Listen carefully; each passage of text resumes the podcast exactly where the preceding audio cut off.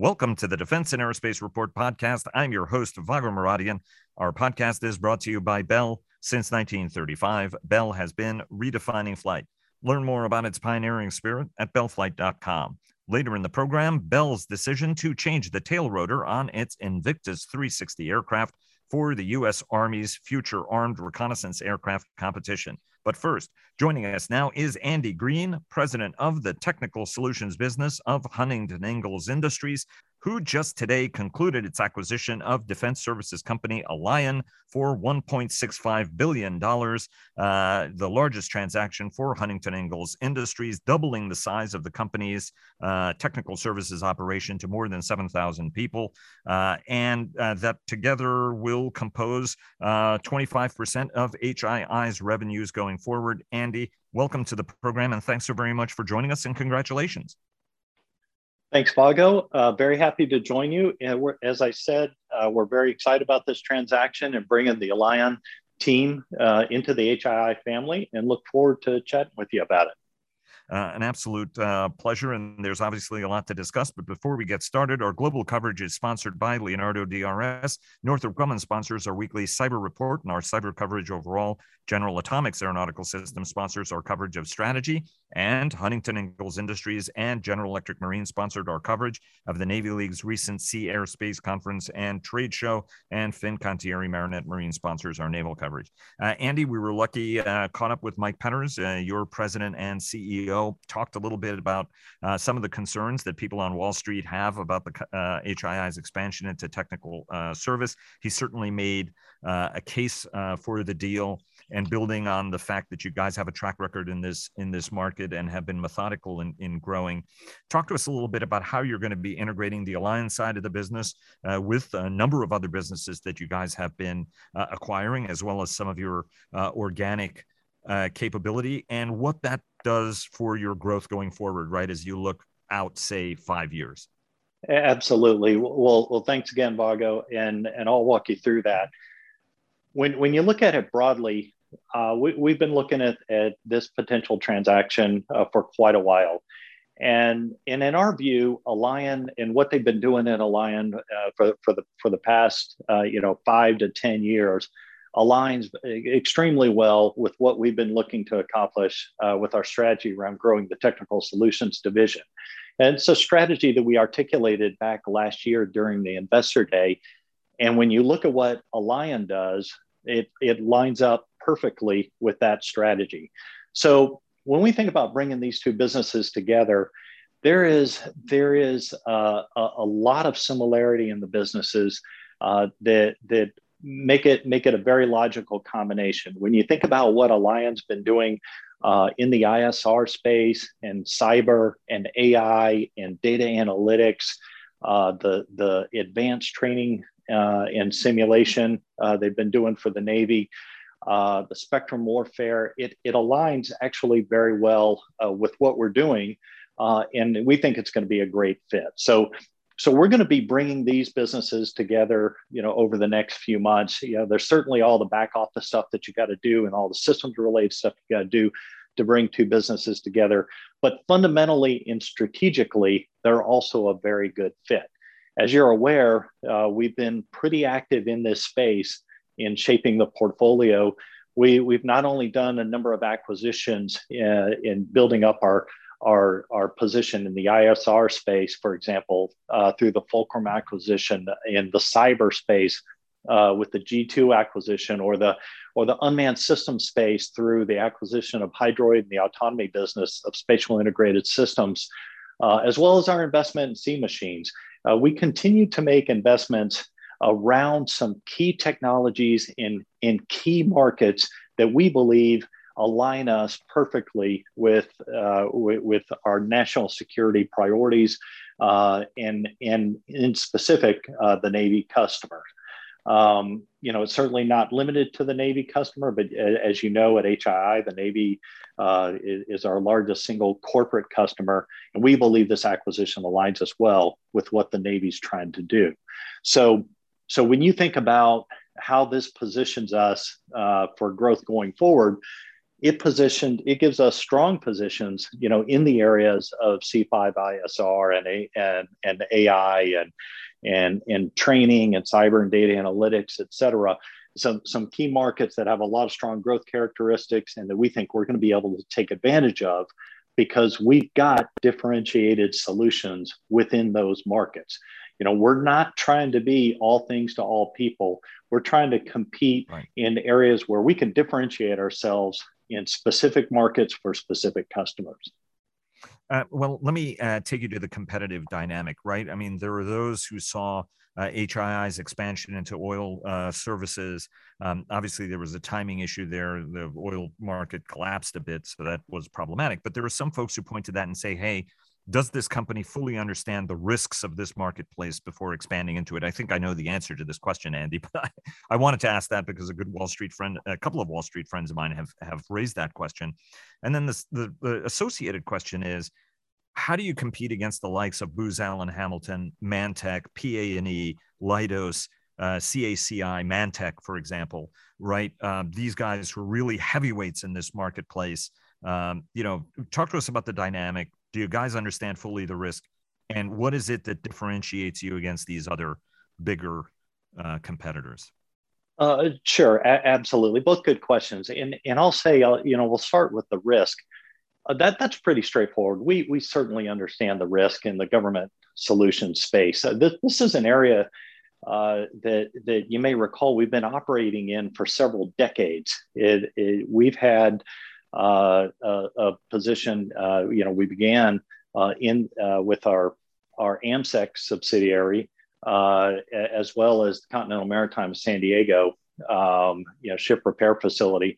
We got into we got into the services space through those several decades ago, right? So so we understand this space. You know, we've been doing uh, logistics uh, services. We've been doing we've been doing training and simulation uh, and we had been doing fleet support for quite a while uh, before we started to expand. And this was even uh, before the acquisition uh, uh, in the oil and gas space. You know, we, we had acquired uh, a, a, company in the nuclear and environmental space that, that got us a foothold there. We also uh, you know, follow after UPI, we made an acquisition, you know, in the unmanned space that led to the the other acquisitions that, that I've already talked about, you know, Hydroid and, and SIS. Uh, we also uh, added on uh, to the basic AMSEC business, you know, by acquiring Camber uh, and and acquiring a space uh, or a position, you know, in the ISR and enterprise IT space with the acquisition of Fulcrum as well as G2 in the cyberspace. So, so this is a place where we've been operating for, for at least a couple of decades. We've done a number of transactions in this area. We've divested some businesses that, that didn't align with the markets that we were going after or didn't meet uh, sort of the, the growth or margin characteristics that we were looking for. So we feel like we understand this space pretty well and bringing Alion on board uh, it absolutely fits with what we've been trying to do and what we articulated. So when you think about going forward, you know, how do we compete? It's a good question. It, it it's a it's a competitive space, and you really have to be able to differentiate yourself and your solutions to be to compete effectively you know, in the government solution space. So the, the companies you mentioned, you know, certainly. Uh, you know, well-regarded, formidable competitors, and uh, and certainly comprised of of people that are focused on uh, making sure that that our warfighters can can complete their their missions around national security, just as we are. I, I can tell you that we can com- we can compete with these folks because we bring differentiated solutions to the table, and we've been doing it successfully already. If you, you recall, we were already a billion dollar business, you know, with with Alion, you know, in in the portfolio we become you know roughly a two and a half billion dollar business that's growing pretty rapidly. You know we're we're not in we're not of a size where we can't compete uh, with competitors uh, like you mentioned before. And the way we do it frankly is by making sure you know that we choose our markets we choose where we want to be you know what we want to provide the the different uh, capabilities that where we can bring differentiated solutions. We're not out there going for scale for scale's sake, just going after everything that we possibly can simply because we have capability everywhere. That's not what we're doing. We're targeting the areas that I described before, and we have differentiated solutions in those areas that'll make us successful. Um, let me uh, ask you. Uh, got uh, two questions. I want to ask how this uh, helps your core business in a, in a in a moment. But talk to us a little bit, Andy, about what your growth uh, strategy is. Right? I mean, where uh, is there a percentage number you want to hang on this in terms of where you want to be in five years? And uh, are there more acquisitions in the pipeline in order to sort of bulk up your capabilities? Yeah, so uh, that's a good question. So when you think about growth over the next several years, you know, we we've talked publicly about being in the in the mid single digits, and and I think that's that's uh, you know all I, all I can say you know at this point. I can tell you that uh, the uh, the one of the attractive things about the Alion acquisition is that is that they do have strong positions in some pretty high growth markets, uh, and we we're very confident that we'll be able to to uh, uh, to to meet the objectives that we described uh, to Wall Street that you know Mike and and Tom uh, talked about during during the call relate to the Alion acquisition. So we're pretty comfortable uh, that we'll be able to hit those targets. Let me let me take you uh, to the question of how this uh, bigger, stronger technical services business is is actually beneficial for your core shipbuilding business that still constitutes 75% of the company's revenue, uh, whether it's for aircraft carriers, submarine, amphibious ship, or or, or destroyer manufacturer. What what are the technical services skill sets that help in house deliver better for your Navy customer, which you you mentioned is you know obviously one of your most important priorities, e- even as you've added you know billion dollar air force contract and a number of other really uh, surprising wins for a lot of people. Mm-hmm. yeah yeah. So Alion brings in and technical solutions in total you know bring some capabilities to the broader hii uh, that, that, that facilitates success in a, in a couple of different ways. You know when you think about it internally you know we bring a lot of capability uh, that can be utilized internally, you know, by our sister divisions, uh, you know, Ingalls Shipbuilding uh, and, and Newport News in, in Virginia. So we bring, and especially with Alion on board, you know, we bring some capabilities uh, around things like big data and data analytics and training solutions that that are, are not only good for our customer and been have been highly successful being delivered to our customer, they're also good for us internally. We can we can use those capabilities internally to continue to improve operations you know at both of the shipyards you, you, know when you when you think about it you know there are some things that that sometimes we go outside for that we can now do ourselves internally because we have that capability in house when you think about uh, the production environment and, and things like that and you know where can you apply for example data analytics to ensure that we've got the most efficient production processes. Uh, you know, we can we now have that ability to do that for ourselves. Same thing with cybersecurity and big data uh, architecture. We have the ability to do that for ourselves. So there's an internal component uh, that that that I think is pretty important when you think about how it fits into HII. I can tell you that that the shipyards, when they learn what their sister division and technical solutions can do, they absolutely can't get enough because they see the value that it brings to the rest of the business. In addition, when you think about externally what the acquisition brings, it brings us additional capability uh, that to, that augments what we're already doing with the shipyards for the Navy. And, and this, this where, is where you get into things like like distributed maritime operations. You know, that's a broad concept. I, I, I know uh, you're familiar with it, um, but it, it's something that with the Alion acquisition, it allows us to, to effectively deliver virtually all the key elements uh, that the Navy's looking for in their vision for, for DMO.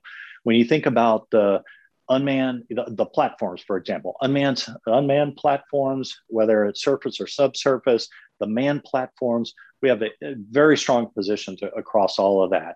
The the sensors and the data coming off of, of, those sensors and the ability to process that data and come up with the right data architectures and the networks that can move that data around in an efficient way and use AI tools to apply to that data to enable real time decision making capability at the edge. That's what DMO is all about. And that's something where we now have technical capability across the spectrum of elements for DMO. We also when you think about the advanced military training and, and, and simulation work that we're doing for the Navy, you know, we can we can continue to expand that, you know, not, you know, within the Navy and and within the shipyards and the work that we do within the shipyards, training crews to be on these new ships and capital warships that we're building.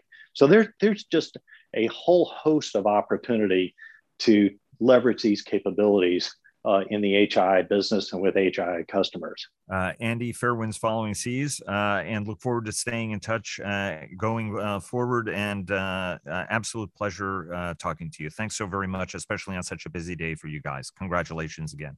You're quite welcome. Thanks for having me. Very quick word uh, from our sponsors. Uh, General Motors Defense sponsors our coverage of technology, and L3 Harris sponsors our joint all domain command and control uh, coverage. Earlier this year, we visited Bell's facilities in Texas, where we saw the company's Invictus 360 helicopter for the Army's future armed reconnaissance aircraft competition under production in Amarillo. That is a first article of the airplane. At the time, we discussed whether the tail of the aircraft might change, and that is exactly what's happened. Joining us to discuss uh, the design change and bring us up to speed on the program is Chris Gehler, the Vice President and Program Director at Bell for the company's Invictus 360 aircraft. He is is a United States Army veteran. Chris, thanks so very much for joining us. Vago, thanks for having me. Happy to be on. Uh, absolute pleasure uh, having you uh, uh on and and talking to you. So let's uh, talk very quickly about the tail uh, redesign. Um, where do you guys stand on the moment at that? What was the moment that triggered it? Why did you make the change, and what are the advantages uh, for having done so? Because at the time, I think the question was, you know, taking out structure, taking out complexity, taking out weight. Uh, but what is it that triggered you guys to do that, and what are the advantages of doing it? First, I think the uh, the one of the first concerns that uh, drove us to consider the uh, ducted tail was safety. So safety and performance in the mission uh, kind of went hand in hand in the uh, original concepts of what we were doing. And as we uh, got further into uh, working through the requirements and understanding more about what the Army wanted to do, uh, we, we began to look at, relook those options. So uh, started with, with safety and performances first, knew that the airplane would, would perform pretty well with the open or with the ducted tail on it. Uh, but then as more requirements became apparent, uh, we started to, to rethink that. So in 2018, and you know that FARA is on a very fast schedule. And so the Army wants to fly before they buy. Uh, so we moved out in doing that uh, and building the aircraft and designing the aircraft and building the aircraft. And really, as those requirements became uh, better known, we at Bell uh, discussed it with our engineers and, and leadership and decided really kind of early on that we wanted to go ahead and have a, uh, a, redesign on the tail to provide greater performance and growth path for the Army. As you said, I'm an Army veteran. I flew Kiowa Warriors. The Kiowa Warrior was kind of tapped out from the very beginning on its performance, and we wanted to have an aircraft in our FARA Invictus the 360 Invictus that had a lot of growth path for the Army. And so while the ducted tail performed well and performed to our uh, modeling, uh, we really wanted to have greater growth. And so with the open tail, you have less drag, less weight, uh, greater efficiency uh, in the use of the power. And so there's really more growth potential for the aircraft. And when we were thinking that the, the aircraft might be one thing, the ducted tail was fine. In fact, I believe, and you know, that the ducted tail will find its way onto one of our other aircraft, probably a, probably a twin, uh, or or a commercial single that, that doesn't have the same type of requirements as FARA does. Uh, so nothing really wrong with the ducted tail, but really thinking about the Army mission, more growth for the future and better performance from the get-go. Um, you guys, uh, and and all of that is logical, and in fact, right, uh, our our weekly business roundtable, uh, one of them is Dr. Ron Epstein, one of our participants at Bank of America Merrill Lynch, and he was a PhD aerodynamicist before he uh, went to Wall Street, and that was one of the things that from the very beginning was a little bit of a discussion we had. Uh, while there there is a safety factor and element to it, right? It, it does uh, take a little bit more power. There's more weight. There's more structure, and and a little bit more uh, complexity on that. And and obviously it's a one and a half engine helicopter, right? With with the main power plant and then and then a booster engine to to help you on top speed. What happens now to that prototype? What are the changes you do to it? How easily do you transform the back end of that airplane into the airplane that you need? Because obviously this is one of the airplanes that the Army is going to end up flying. How do you how do you uh, how do you make this transplant and do it in a way that's seamless uh, to the Army customer, given there's a lot riding on that flight test. Yeah, absolutely. The uh, first, we are doing it on the competitive prototype. So we made the change and design uh, the decision early enough to incorporate it on the competitive prototype.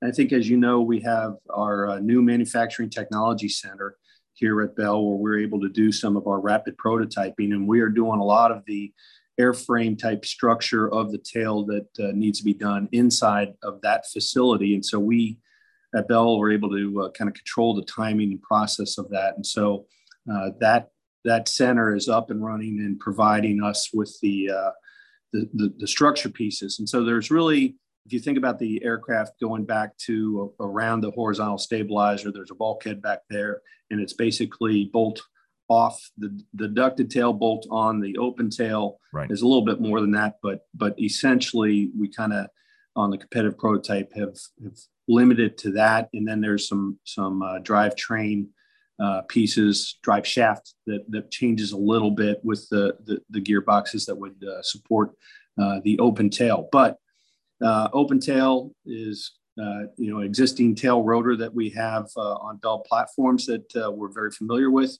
for the competitive prototype. Uh, we may uh, improve that, and I say improve from competitive to Inc. One, make it lighter uh, and, and even more efficient. So the name of the game with FARA is really about efficiency and weight reduction as well as simplicity and low cost. So that is really the whole proposition on 360. And uh, the open tail lends itself to that. And we're making the change on CP. Uh, it will fly in 23 with the open tail.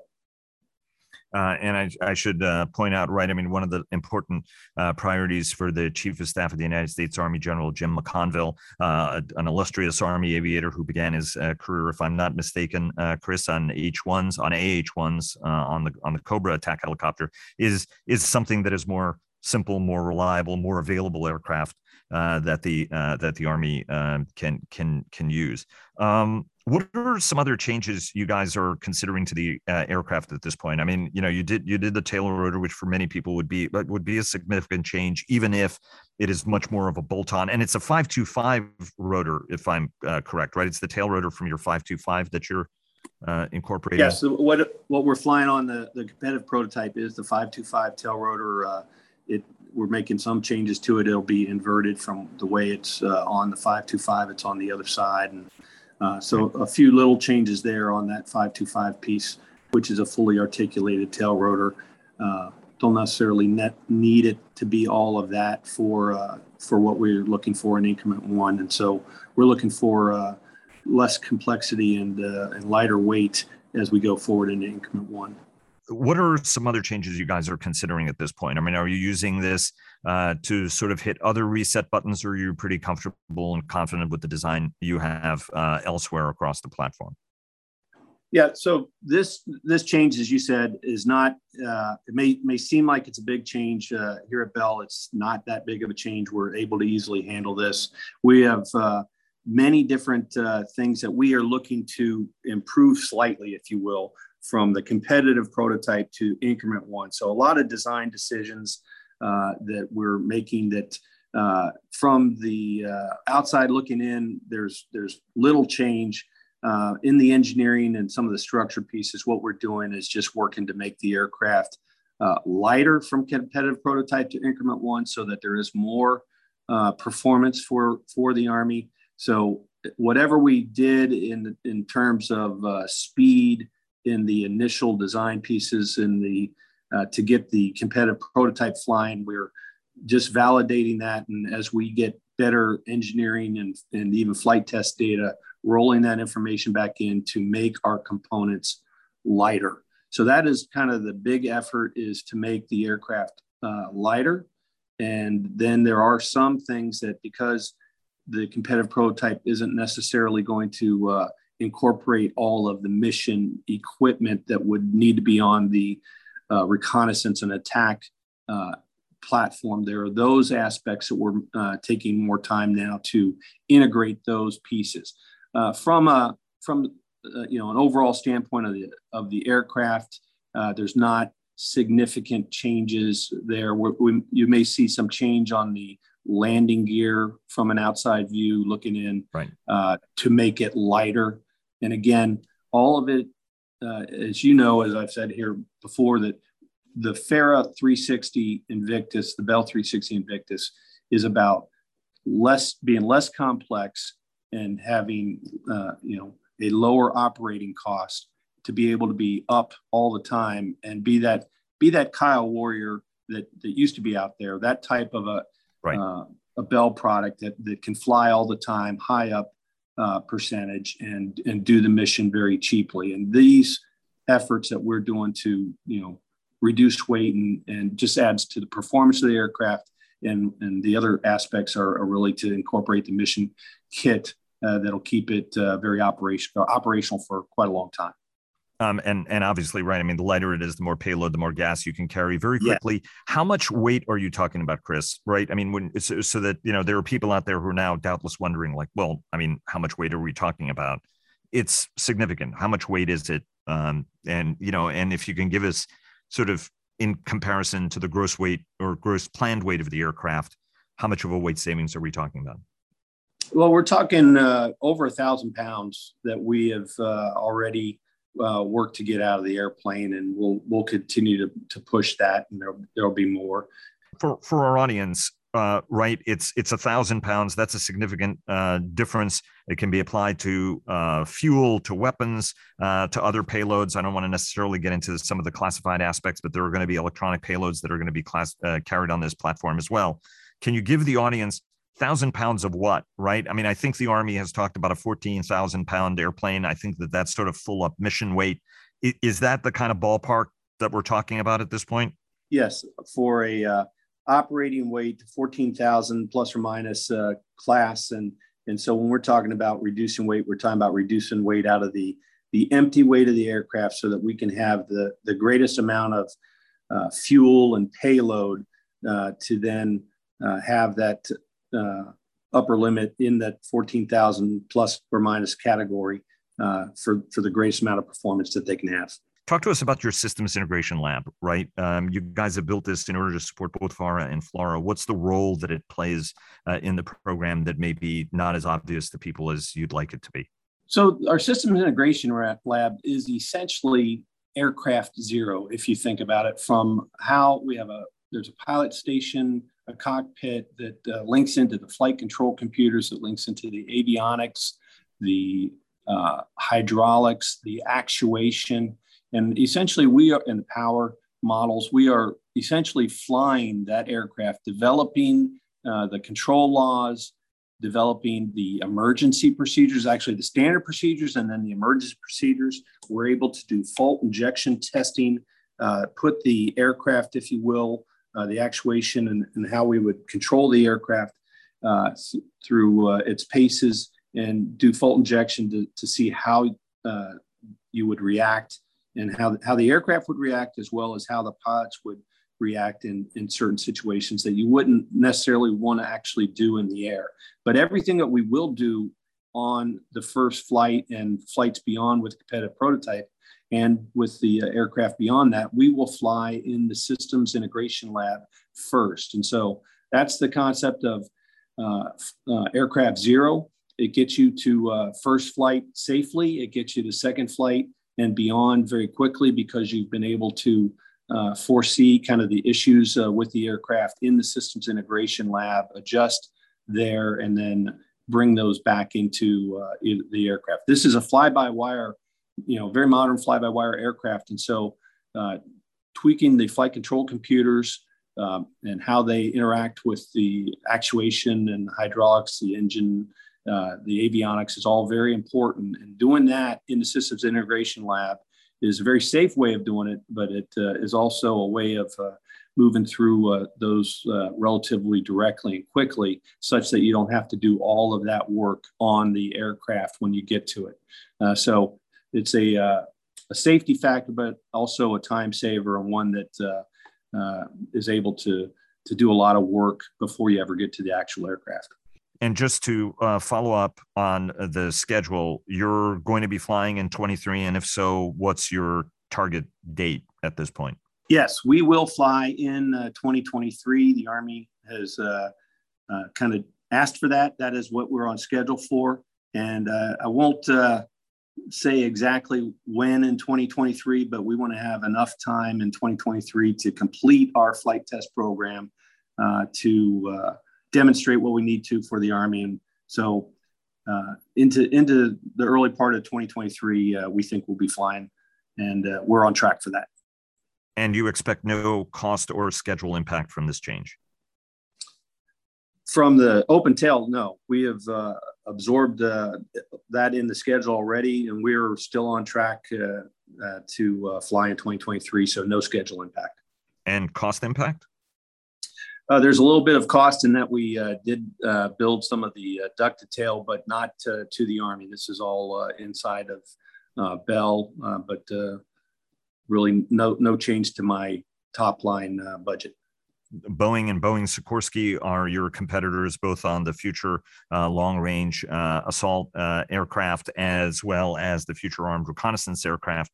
Uh, there is a sense, or more talk than I've heard in a while, sort of questioning the FARA piece of this um, and and folks saying, well, there are a variety of different ways of executing the mission. I mean, obviously, we're in a roles and missions discussion as the new administration or relatively new administration uh, continues to develop its national security and out year spending plans. Do do you have any? I mean, I know that FARA uh, and FLRAA, uh, as part of the Future Vertical Lift program, are very important to the United States Army. Um, do you have any sense that either element of this program, and certainly, you know, you're the FARA man, is going to is going to change at all?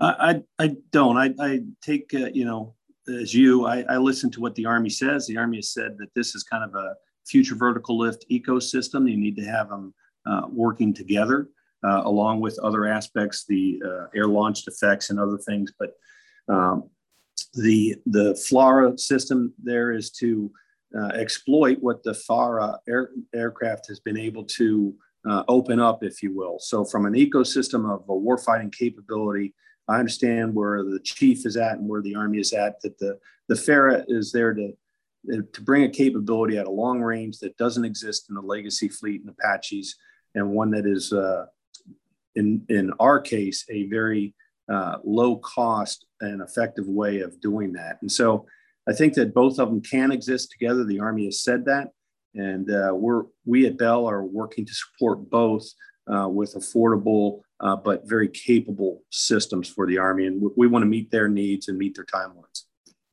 Uh, and I should point out to our audience that Glenn uh, Isbell, uh, who uh, leads your uh, new uh, manufacturing technology center, is going to be joining us to talk about the great work there. It was a pleasure being down and visiting with you guys in Amarillo, and certainly looking forward to coming back down and visiting again. Chris, best of luck on the program. Looking forward to staying in touch as things move ahead. And again, can't wait to see the airplane in person.